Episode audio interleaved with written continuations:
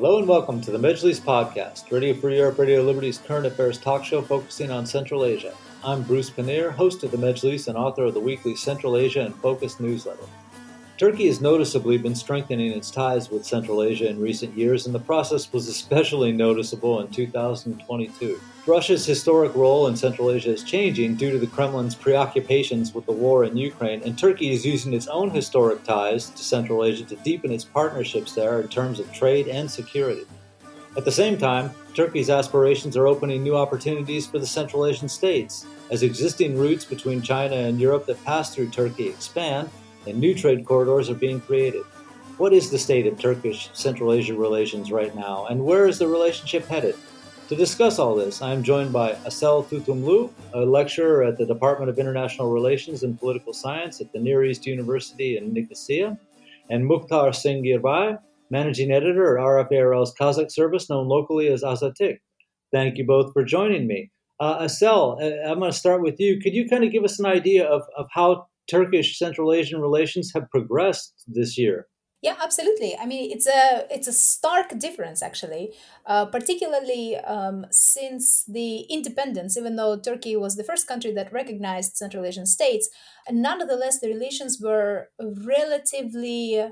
They, they, they I wouldn't say they were stalled stalled, but nonetheless um, they were not a priority for many of the Central Asian states. Turkey was not necessarily the the uh, country with the uh, largest investments. Turkey was not uh, a country uh, with of the export, largest exports, and overall politically as well, uh, Turkey was not necessarily a priority, uh, simply because again, although in the 1990s Turkey introduced uh, or we should say Turkey probably, Turkey, uh, Turkey introduced this idea of a brotherhood and uh, Turkic uh, nations and introduced some of the uh, political forum uh, forums, but nonetheless, it was not necessarily seen or or seen as a priority by Central Asian states, states and governments. Uh, on top of that, uh, Turkey actually had uh, conflicts with Uzbekistan because it hosted some of its opposition, and the um, uh, relations between two countries were not necessarily good. However, with the uh, uh, Putin's war in Ukraine, uh, we have seen a very strong change and shift. Uh, and that shift has been uh, so fast that it's actually very surprising. Uh, particularly, the shift can be noted in the revival of various organizations that acquired not only its formal status, such as, for example, the Organization of Turkic States, but also in the uh, in opportunities that Turkey offered concerning logistics, concerning uh, supply chains, uh, concerning exit to the international markets uh, to Central Asian uh, states, together with or engaging, let's say, in various uh, diplomatic diplomat engaging different actors along the route, so to say, in a relatively successful diplom- uh, diplomatic stints. On top of this, on top of this, uh, Turkey was also able to navigate between Russia and the West. Um, it was also able to uh, secure uh, several important positions uh, relating to the export of grain, for example, uh, both Ukrainian and Russian grain, uh, as well as the fertilizers through the Black Sea. So, yes, it's been a very interesting and very dynamic year for Recep Tayyip Erdogan. Great, thank you, thank you. Uh, Mukhtar, Kazakhstan is probably one of the biggest beneficiaries of, of uh, you know Turkey's reinvigorated um, moves and, and engagement with Central Asia um, in terms of transport routes and in terms of security. Can you talk a little bit about how Kazakh-Turkish relations have developed? And and and before I let you uh, say anything, I should also note that Kaz- the Kazakh president uh, Tokayev visited Turkey, and Turkish President Erdogan actually visited Kazakhstan. So it, this is a sign of how, how improved relations are between the two countries. But but how, how is it? How are things changing in Kazakh Turkish ties? Yeah, thank you. Uh, talking from the Kazakh perspective, it's changed rapidly within several months. If you can remember the January events in Kazakhstan in January, there was a big criticism about Turkey's role. I mean, when Tokayev invited uh, CSTO, so Russian-led uh, military organization, to help with a coup, if we can say it's an attempt of coup, So and there was there were ana, ana, ana, analysts saying that uh, why why Russia, why not other countries like Turkey and others? It was uh, the this kind of uh, idea among the population as well. So and it changed after the war in Ukraine when it started. As you said, as you already mentioned, there there is a vacuum in Central Asia, vacuum of superpowers and uh, the people, especially the ordinary people who look for somebody who is outside, who is our brother, who is our relative, can help us, can save us from these giant superpowers surrounding us. And Turkey was the one who uh, right there and uh, to to do that.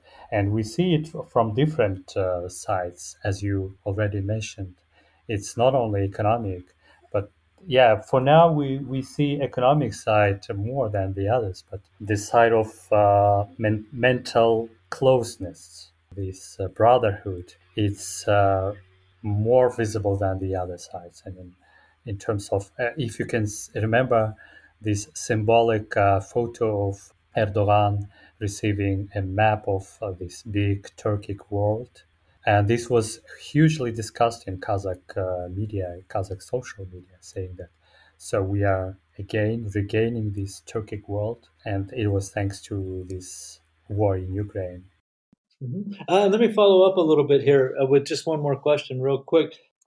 How, how much is, is the organization of Turkic states actually being talked about? Because, of course, this organization has existed for really almost 30 years under different names the partners have kind of changed back and forth. But uh, is is the organ is, uh, the organization of Turkic states actually like a, a much bigger topic now than it previously was in Kazakhstan?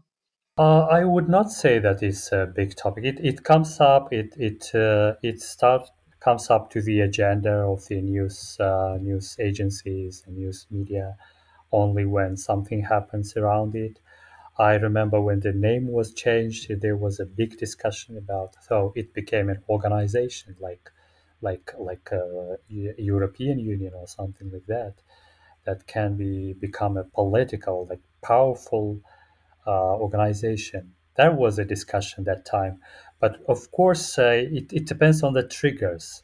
If some triggering action, something happens, so we immediately start looking for for this kind of uh, savior, let's say, or brother.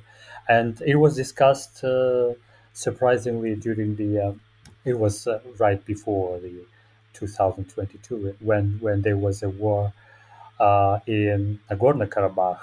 So it, when it happened, the war in Nagorno Karabakh and the uh, Azerbaijan became a winner, that was that was one of the moments when this Turkic uh, identity discussions came up.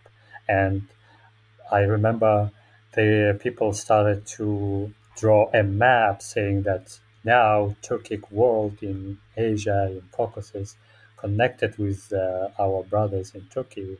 Geographically, we, we can say that we are together. This kind of, yeah, it comes up uh, from time to time when especially when during the visits of uh, presidents during this kind of big statements i remember when there was a statement uh, from china saying that uh, they will be protecting the territorial integrity of kazakhstan that was a big surprise and the same was with the turkey so it's always uh, kazakh society is looking for something some very big powerful protection that protects us from Russia. So, and, and Turkey considers one of the most reliable. Bruce, can I just uh, can I just follow up on this? Yes, please do. I'm just going to give you an anecdotal uh, anecdotal evidence uh, about this identity discussion. Um, I think both. Uh, I, I, think in Turkey, the majority of actors uh, are very much attached to their homeland, to the Altai Mountains, uh, to Huns and uh, Turks and uh, um, all this authentic, so to say, uh, lands of forefathers and the languages. Uh, but at the same time, uh, they are not necessarily aware what exactly uh, Central Asians uh, look like. And I have been asked multiple times walking on the streets of, uh, I don't know, Istanbul, Izmir, uh, been asked, for example, uh, things like, uh, Are you Chinese? Or are you Japanese? Um, and so, even though, and, and it's interesting because they look at me from the perspective of exotic person being someone that has you know uh, smaller eyes for example. But when i say that i'm from kazakhstan then the situation immediately changes. And it and they actually immediately say wow you are kardesh. And kardesh is actually a sister. Uh, and so it, it's a it, it's a very interesting idea. I think um, I, I, agree with Mukhtar that uh, the idea of pan-Turkism in general is a kind of a shared, uh, desired uh, knowledge, but nonetheless, this idea still exists. Uh, it's very ephemeral, and it exists somewhere in as an ideal, so to say, that is far removed uh, from what is happening on the ground. For many of the regular Turks, uh, Central Asia and the idea of Turkicness is not something that they uh, they would agree with it, but it's not it's not something that they know. It's not present in their everyday life so to me I, I i agree that it it's it's a very it's an ideal that potentially attracts it's a very attractive ideal uh, but whether or not it, it has the possibility of uh, being real uh, remains a big question and i think here we we are we need to talk about a very long distance between the ideal and reality Yes, yes, I agree with that. It's the same in Kazakhstan. I mean, in general, if we look for the brother in a political way, it's it's clear. But when we come to this idea of uh, Turan and this uh, pan-Turkic, uh, I don't know, union, it's very, very far away from now. Because even in Kazakhstan, people don't understand what is it and what, what Turan is and uh, how we are, I mean, really connected. Yeah, if we say about politics, about uh, protection, about defense, about economy, about uh, pipelines, it's it's clear. But the other side is very, as as you said, ephemeral. Uh, Mukhtar, for the benefit of our audience who might not be familiar with the term Turan, could you explain that a little bit? Turan is the uh, is a concept that uh, has a very big uh, thick roots. It's uh, it's a concept of uh, unity of Turkic nations with a center somewhere in southern Kazakhstan, and uh, with the idea that uh, we all are equal, we all are uh, people of uh, Turkic nation. Okay, great, thank you. So I'm going to get back to you, and and this is this question is in no way meant to deprive the, any of the Central Asian states of, of their agency, but but from the Turkish point of view, uh, you know, it's obvious that, that, President Erdogan has been trying to build something of like a new Ottoman Empire, right? You know, that he mm-hmm. wants Turkey to be recognized as a great international player uh, at the moment. So, is is his policy towards Central Asia with that kind of in mind, uh, or also um, there, there's I've see, heard suggestions too that uh, you know, on the grand chessboard of international politics, that he can't do much to influence what's happening in the northern part of the Black Sea. Uh, obviously, he doesn't want to see the borders of the Black Sea realigned again. Uh, and it's unclear what's going to happen with Ukraine and Russia. So, uh, he, unable to make a move there, he's making a move into Central Asia, which has traditionally been looked at as, you know, I mean, people have made that unfortunate comment about it being Russia's backyard, but certainly Russia has a huge amount of influence. So, is this uh, he, you know, how do you see this? Is this part of his scheme of, of a greater, uh, you know, of the great Turkish country? Uh, is it, or is it a counter move against Russia, or is it both? Well, I think President Erdogan, Erdogan is very opportunist. And we have seen this uh, obviously in his, for example, policies in Syria. Uh, we have seen this uh, in, uh, um, in in his relations with the EU, for example, where uh, Erdogan uses uh, blackmail and uh, the threat of migrants, uh, releasing migrants back to Europe and so on. Um, and he uses it as a tool and, and a political weapon. In the, the present, uh, I think in, in the present situation, the present context, uh, he sees the opportunities both in Caucasus and in Central Asia, where Russia can no longer deliver. And he can actually step in and use by using his um, regional status, let's say, um, regional capabilities, um, he can potentially step in and be an alternative mediator or arbitrator or alternative party in the conflict between, for example, Armenia and Azerbaijan. He can be uh, also an alternative party, for example, for in in relations. Uh, between Kyrgyzstan and Tajikistan. And he is doing this uh, in an opportunist way. Uh, and the reason why I say that, because he is willing to um, not only support, so to say, the brothers, but also uh, he's willing to make a sale. He's willing to make a sale of weapons. For example, we've known this uh, very famous drone diplomacy where Turkey has um, delivered. Um, drones to multiple countries in the region and they've used actually uh, these drones in, in conflicts between each other. Um, so uh, erdogan's policies uh, in that sense uh, coated let's say in the rhetoric of uh, turkicness in the rhetoric of brotherhood. Um, but the uh, majority of activities are actually aimed at exploring the possibilities of influence exploring the possibility the economic possibilities as well as the military sale yeah, absolutely. Can I can I continue? Yeah, please. Well, let me start from the uh, anecdotal, as Assel said, uh, the the conversation. There was a visit of Tokayev to Turkey, and we had a discussion with uh, one of the one of my colleagues in Turkey, and I said that yeah, Erdogan called uh, Tokayev his brother, and he will help, and and he said Oh, he says this to everybody who, who visits Turkey, and he says, "You're my brother, and I'll help you," and that's something like that. And it's it's it's uh, like confirms uh, what Assel already said, is that from my understanding, from from what we have been publishing in our media, is that um, uh, Tur- Kazakhstan, not Kazakhstan, but Central Asia in general, is one of the baskets in the Turkey's geopolitical perspective in Eurasian continent, let's say. And from what Turkey is doing since the start of this war, so what kind of um, political games Turkey is playing with uh, with NATO, with uh, the United States, with Russia, trying to be mediator, somewhere trying to be uh, big brother, and gaining, as you said, this uh, opportunities in military, in in other stuff.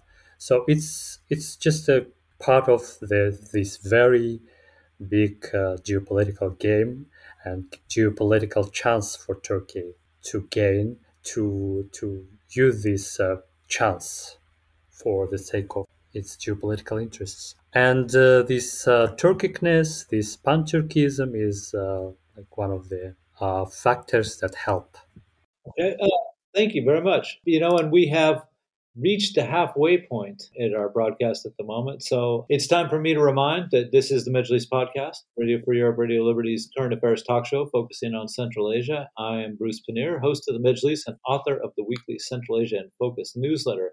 We're talking about growing Turkish Central Asian relations, and discussing this topic with me are Mukhtar Senggirbay, managing editor RFE/RL's Kazakh service, known locally as Azattyq, and Assel Tutumlu, a lecturer at the Department of International Relations and Political Science at the Near East University in Nicosia.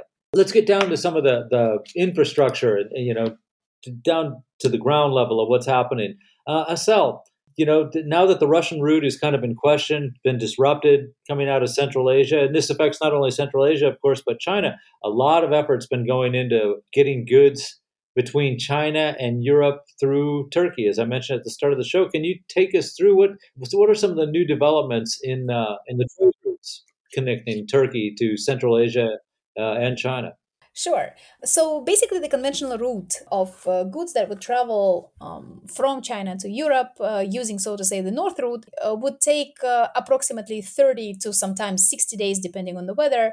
And uh, overall, uh, it's, a, it's a much bigger in distance. Um, the same thing goes for the maritime route because, again, goods uh, have to travel large distances before they actually reach Europe from East Asia. Whereas uh, right now, the rail corridor that has been established is capable of transporting hundreds and thousands of containers using the rail link uh, from China through Central Asian states, uh, through the Caspian Sea, Caucasus, Turkey, and uh, goes on to uh, goes on to onto Europe. And that particular route uh, has actually saved tremendous amount of time in 13 days, uh, sometimes in uh, 18 days, but in 13 days, containers can actually reach from China uh, they can reach Europe. Uh, so that saves not only the uh, time but also logistically. It's much. It becomes much cheaper. And in addition to this, now uh, we are expecting to see in uh, sometime in spring 2023 another connection rail connection that will be coming from uzbekistan and will be added uh, basically to the existing railway system. Uh, so that means that Central Asian states can actually be, and that uh, rail connection from Uzbekistan is also connected with Kyrgyzstan. So uh, that means that we are going to see uh, more and more Central Asian states are actually linked to this transnational corridor. Some may actually look at it from the perspective of Belt and Road, because again, strategic uh, rail, uh, rail in general, railroads, strategic assets. Uh, but uh, it's uh, not only part of the Belt and Road. Uh, some parts were actually existed before. Some parts were newly built by the governments themselves. so this particular corridor is going to offer saving of time, costs, and uh, the easy uh, the logistic the ease uh, logistics in general. Thank you. Yeah, thank you very much, um, Mukhtar. Um, get back to you on, on this point too, because uh, you know Kazakhstan uh, earlier in the year, um, when they were having problems using the Novorossiysk port, uh, to, President Tokayev said that it, you guys we have to come up with some new routes, we have to have new plans. They're they're working on, I believe, a third railway, major railway to connect China to uh, to the actually the Caspian Sea uh, once they finish the Bakhty Ayagoz railway line. And, and I know that they've been doing port work. Can you talk about how much of the work since President Tokayev ordered them, the government to find new routes, how much of that effort has gone into these routes that lead to Turkey? Uh, yeah, it was stated, it was officially stated that diversification of the routes are important. But uh, it's not the um, case of uh, several years, right? Several several months, and it's a very long process. And I haven't seen any developments. I mean, the uh, developments that uh, could say that, yeah, we are working on this position, on this direction. Yeah, every the the the uh, fields that have been that have used the uh, Russian pipeline, they waited for a long time for the restoration of this uh, KTK pipeline. And then uh, when the uh, problem is more or less solved, uh, these diversification uh, promises became not actual. But so we have been using these uh, the roads uh, for a long time. It's it was reliable. It's now the only source, only like major source of exporting the oil but the uh, the uh, Baku Tbilisi Ceyhan, for example, and the other routes, as uh, Assel mentioned, uh, they are they are important. They know that it's important, but it's uh, it takes a long time for for them to to plan, and especially here uh, we can see how important the role of China, and uh, China might be interested more in developing it faster. Can I also add here yeah, please go ahead. Um, yeah, I was just going to say that uh, actually for uh, Turkey as well. I mean, uh, Turkey has a very elaborate uh, system of uh, gas pipelines, for example. And um, uh, what's important to note is that Turkey also suffers from Russian blackmail uh, gas blackmail. So at times uh, when Turkey acts in a way that not necessarily conducive, for example, to Putin's idea or vision about how Turkey should act, um, frequently we have, for example, uh, gas suspensions. So just recently in the Blue Stream, the Blue Stream was closed uh, for 10 days. Uh, and again, just on a two day uh, notice. Uh, so suspending 60% of uh, Russian gas to Turkey. And the same thing was uh, done for Turk Stream, but that can also be suspended because Russia is afraid of uh, some uh, terrorist activities, for example. It, and it can easily accuse um, Turkey not necessarily providing adequate security to this infrastructure. And so that's why it's it's a very volatile actually. It's it's a very volatile system. So that turkey is also interested in acquiring alternative ways of providing natural gas. Uh, and if it is from TANAP pipeline, for example, which is uh, relatively safe because it totally bypasses Russia, so be it. Uh, but uh, again, in general, I think the issue of hydrocarbons uh, are very, I mean, Turkey remains very vulnerable to, to the whole issue of delivery and supply, of stable supply of hydrocarbons into domestic markets. Okay, this is a good point. You know, and, and, and I just thought of something. So let me get back to Mukhtar for just one second. Mukhtar, can you tell me a little bit about the role of the Batumi port? Because we talked about Novorossiysk, but why hasn't Kazakhstan opened up? It owns the Batumi port. How has it been expanding its operations through that that port? Well, you know, while we're waiting for for Mukhtar to come back, I guess he dropped for a second. Uh, so, uh, you got any thoughts on that? Have you seen any action at the Batumi port? No, actually, I I haven't. So that's why I'm also interested in what uh, Mukhtar has to say about it. Um, uh, but again, Tokayev, I think, recently announced as well uh, the modernization of infrastructure, uh, particularly the uh, uh, the dry ports uh, in, on the Caspian Sea, in order to again get alternative supply chains from Central Asia to the international markets. Um, so there is a very strong realization that actually we do need to get out of this dominance between Russia and China. Um, and we can only do that when we basically have the control over infrastructure. And that that particular control is difficult because uh, the railways uh, have been let's say operated or uh, under control of uh, Nazarbayev's family. And uh, Kazakhstan for example faces a tremendous shortage of uh, uh, wagons, uh, which are, for some reason, uh, half of them are actually in uh, Russia. So, um, with this said, I think uh, for Tokayev, there is a very strong realization that there is a mess that we're facing. And in this situation, uh, a stronger action and a stronger control over infrastructure, over supply chains is necessary and needed. Okay, uh, well, since while we're waiting for Mukhtar to rejoin us again, I was the question I was going to ask you was the role of Azerbaijan and Ilham Aliyev. Actually, uh, you know, we, this is about Central Asia, but uh, you know, if you're going to get anything from Central Asia to, to Turkey, you know, unless you're going to go the Iranian route, uh, you're inevitably you're going to run into Azerbaijan. No, and I, I was going to mention, and, and President Aliyev's role personally, he's also been to Central Asia a couple times this year, uh, mm-hmm. which is unusual for him. And Central Asian leaders, Tokayev, was there at the end of August, I believe, also. Um, so if you could talk about Azerbaijan's role and, and Aliyev also. Is he is he functioning as a middleman for Erdogan in Central Asia or uh, on some level, or is this all on his own initiative? I think there is overall understanding.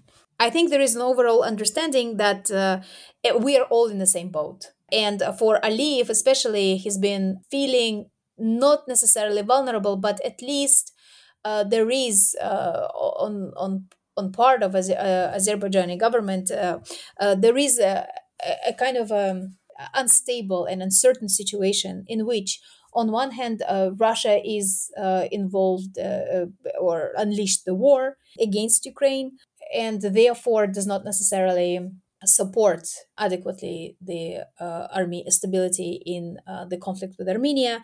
You also have the proposals that are given by Turkey, and you also have a changing situation in the Armenian and Iranian relations. And so I think for for Aliyev, there was a very uh, strong kind of desire to at least have certainty uh, with certain neighbors. With Central Asian states, have the desire and uh, to have certainty uh, regarding Russia, regarding Turkey, regarding uh, the nature again of the supply chains, um, and. Uh, uh, I think it's a great realization that we need to be moving together. So I don't necessarily see Aliyev as a as a middleman for Turkey, uh, on the contrary, I feel like there is a, a growing regional connection and a regional need to cooperate and regional need to constantly uh, to constantly match uh, each other's policies, uh, responses uh, in a very highly volatile situation. Great, thank you very much, and hello, Mukhtar. Welcome back, Mukhtar. I have a question for you. we we talked about the Novorossiysk port and the problems there, but Kazakhstan owns Georgia's Black Sea port of Batumi. Have they done anything to expand operations at that port? Uh, hi, I'm sorry. Yeah, there was a interruption in my internet. I haven't seen any developments. I mean, it it was not officially said that uh, there is uh, there is a development in that direction. So Okay, well, I'm gonna I'm gonna uh, ask you a follow up then on that because of course Kazakhstan has been talking about um, shipping oil, more oil through Azerbaijan, uh, Azerbaijan recently. A lot of it was on cargo vessels, uh, tankers, uh, but but also this this subject of the interconnector pipeline, which is an old old project, like 20 year old project, has come up. How much of discussion is there of that? And and also on terms of the Caspian Sea fleet uh, what's Kazakhstan's tanker fleet look like at the moment? How much do you have any idea how much oil it can move across the Caspian? Uh, there was there was an information when the uh, Russian pipeline was uh, stopped for a while for technical reasons, and it happened several times. Uh, there was a discussion. There was uh, there was there were statements that the other roads will be used and will be developed. There were promises, but as I said, when Russian pipeline was restored. The, it was a solution of the problem for a moment, and uh, the others uh, left as as before. I mean, there was no, uh, uh there was not a real discussion, real development in this direction. Hmm. So they haven't done much, uh, even though they, they see the problem. Okay, well, we're getting close to the end of time, so I'm going to ask you both if you could give me uh, your thoughts on where Turkish Central Asian relations are headed or, or Mukhtar, if you want to speak just specifically about Kazakh Turkish relations, that's okay too. But um, and uh, so I'll start with you, Mukhtar. What what do you see happening? You know, obviously the relationship is going much better than it has been in a long time. A lot of progress, a lot of momentum behind it. What are you looking for going in 2023 from Turkish Central Asian relations?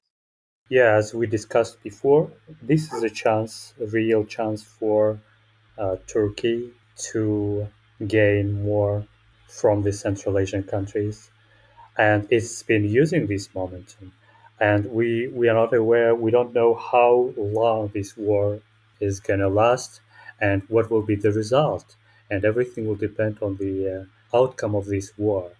If the war, uh, the outcome will be will be not in favor of Russia, then of course this will help uh, the Turkic states uh, become more interconnected. But I think uh, the most the the the biggest part of this relationship will be mostly economic, as we can see from this interruption in this um, chain through Russia. Uh, all the Central Asian countries are looking for other ways, and there is a China, a big market and uh, and we are in the middle of this European, let's say this Mediterranean uh, and the Asian part, and this makes us a bridge between China and Turkey, and this is a moment for Turkic states to use this opportunity for the sake of uh, unity. But in terms of the other sides, like let's say the the um, for example, the alphabet. Alphabet is one of the biggest questions in Kazakhstan, have been discussed before, and this kind of pan-Turkic side of it, I mean the political side of it, it's uh, it remains more and more predictable. Let's say it will depend on the political developments, most of all. First of all, geopolitical developments. Great, thank you, Mukhtar. Uh, and, and Assel, uh, also, what, how, what, do you how do you see Turkish Central Asian relations in 2023? And I'm going to throw in too, because since Mukhtar brought it up, uh, does it is it make a difference that China will probably be supporting ex- expansion of routes through uh, Central? Okay, so could be. So let, let me just uh, start with the uh, with the idea that I definitely see that the energy exports are going to be on the agenda rather than uh, trade relations. Uh, I think Erdogan was pushing for $10 billion uh, of trade, a mutual trade, but uh, from five uh, billion in the uh, today. but I think it is very much unrealistic. Um, so we will probably get transit fees, uh, but uh, I'm not sure that our exports, uh, import operations, and trade turnover in general would actually reach that desired 10 billion.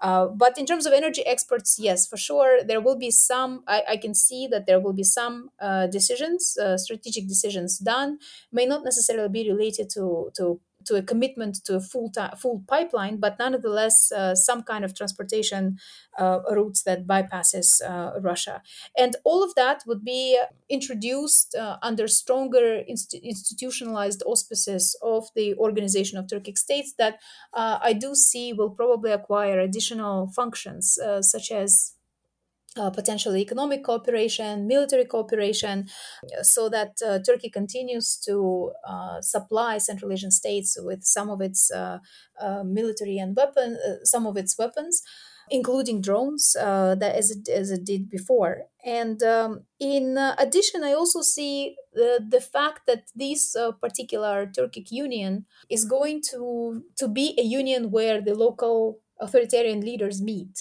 and decide. So it's a, it's a very kind of it's a club rather than an organization where um, rulers who pretty much dominate over same type of political system and economic structure uh, come together to decide what to do uh, and how to safeguard not only their domestic legitimacy uh, but also ease the uh, transnational opportunities for through cooperation.